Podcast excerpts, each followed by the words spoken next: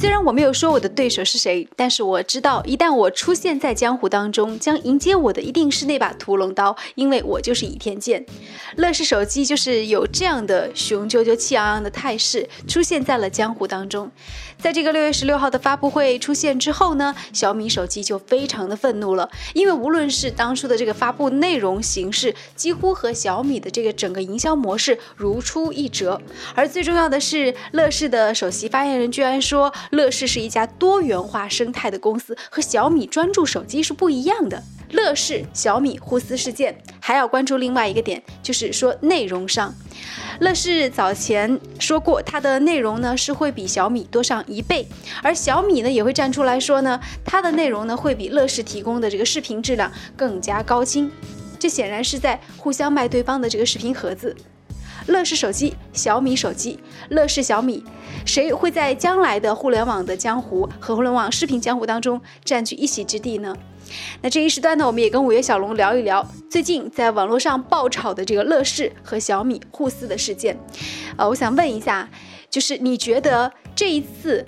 乐视手机的这个发布会，对于小米公司会不会带来一个致命的打击？而这一次雷军之所以生气，你觉得他最生气的是哪一个点？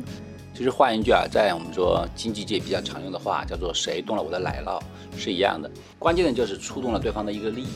而且是一个核心利益。我们说小米公司啊，在五年之内啊，它最大的利润增长点，也就是它的一个营销模式，尽量的缩小成本，在网络上卖手机，而且手机呢，它打的就是说，就是说低价的方式，高配置啊，高配置低价，然后呢用。数量来弥补它的这个劣势，但是现在我们可以看到，乐视啊，乐视其实原来完全是没有生产手机的，但是呢，它却完美的将小米的这整套营销模式给复制了过来，所以像这种方式啊，这完全就是说是你走别人的路，让别人无路可走的一种很决绝的方式，自然而然会引起小米的一个强烈的反弹。乐视这一次，它有两个地方。也触入到了小米的一个核心利益，一个就是他在卖手机的同时啊，他还贩卖了一个就是说是互联网电视。我们知道小米，它现在是希望打造一个家庭多媒体的一个网络，它现在推出了就是说一代和二代的小米电视，用电视呢就相对高的利润率来增长它的一个企业增长。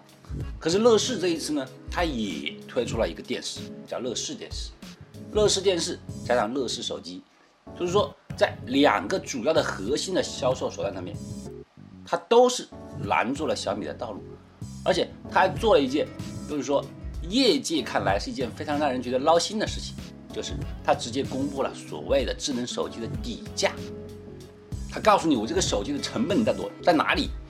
哎，我的屏幕多少钱？哎，然后呢，我的那个硬件多少钱？我的 CPU 多少钱？哎，他清清楚楚列出一张表格，告诉你，你看我这个手机是百分之百的底价位了，我没挣你钱。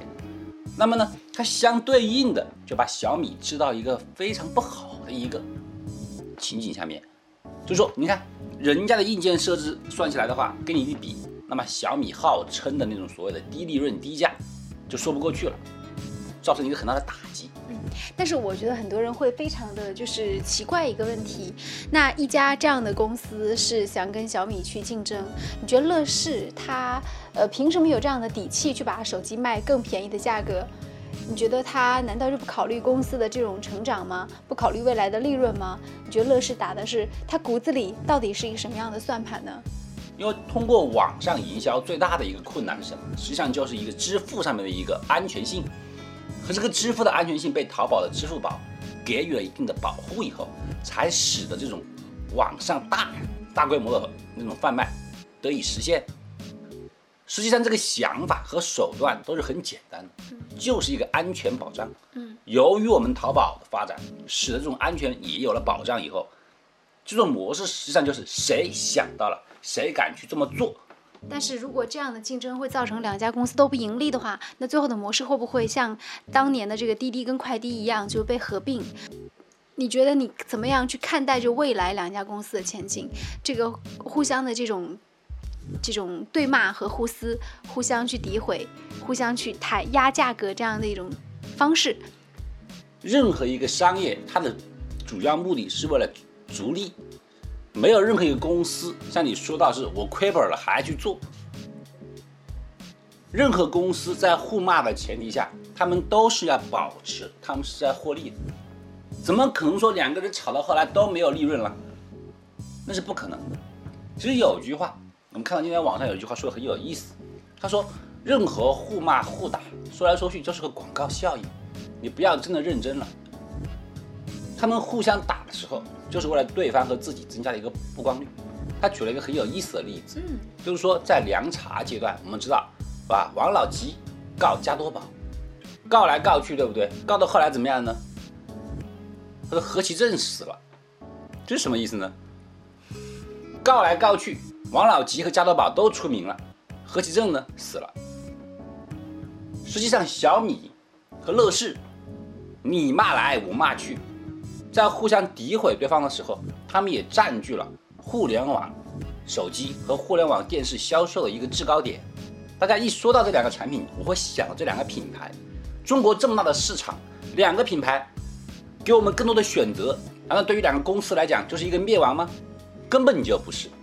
只要能够增加曝光率的话，觉得他们很愿意这样呢，互相打来打去，骂来。所以你谈到就是互联网时代的这种商业模式，很多这个广告商。和这个营销人员，他可能会用新的方式去解构这个营销模式和思维模式。这个其其实让我想到比较经典的营销学当中的一些说法，就是说，如果两家公司在互相比较着去降价的话，说不定他们的幕后老板其实是一个老板。现在实际上最关键的问题，还并不是他们两家互联网公司的互相的一个私斗，问题是他们所谓的，你说在手机的销售上面，小米。和乐视是占有一定的优势，但是他们推出的所谓的互联网电视这一块啊，从整个中国的消费市场的统计来看，他们占有率非常的低。数据来讲，还是海信、TCL、创维、长虹、康佳这几个传统的电视厂商是占有了最大的江山。其实，在最开始喊着互联网电视的情况之下呀，这几家大的厂商也已经陆陆续续的开始了自己的。产业转型，实际上他们已经开始默默的转型，将互联网的这种概念融入了自己的产业里面。而且，相比于乐视、小米这样子赚吆喝的公司，他们有着最大的一个实力，就是他们有自己的生产工厂。我们还注意到，这个爱奇艺曾经也做过类似的尝试，希望能够做这个互联网电视。而且目前爱奇艺也是就百度公司旗下做的比较好的一个这个互联网的这个视频。但是现在它已经是跟这个 TCL 结盟了，因为他发现单独走这个互联网电视这条路，因为你做一样东西的话，尤其是像小米，像这样的以人代工的方式来做的一个商业模式啊，手机的零件。越少，你找的供应商相对少。嗯，可是我们说你彩电，或者到以后的更多大型的这种电器，你的供应商就会更多，是吧？一家人做不出来，是吧？供应商更多，供应商越来越多的情况下，那么他控制成本的能力就越低，他期待更多人来包月看他的电视付费。但是我说中国现在很多的一种观赏的习惯，首先说传统的电视啊，我们是不用给钱的。就年轻人现在的一个观赏模式，基本上是手机和电脑，很多时候连电视都没有碰过，没有开机了。而在网络上，无论是 PPTV 还是腾讯视频 TPS，我们点播电视其实都是免费的，甚至还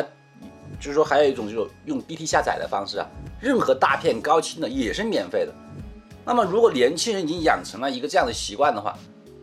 而你。想去购买互联网电视的也是年轻人，这个这这一个群体是吧？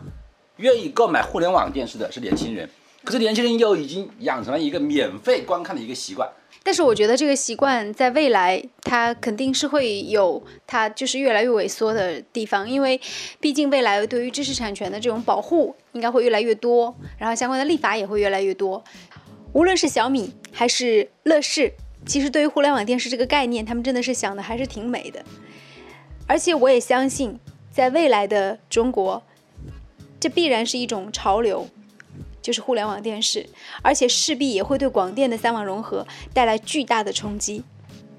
但是它能否挺过这样的几年时间呢？我觉得这本来就是一个大浪淘沙的一个时间和一个历程，所以就像股票一样，只要你没有被平仓，那么将来你就会有翻身的机会。感谢您关注收听了本期的无理开讲，再见。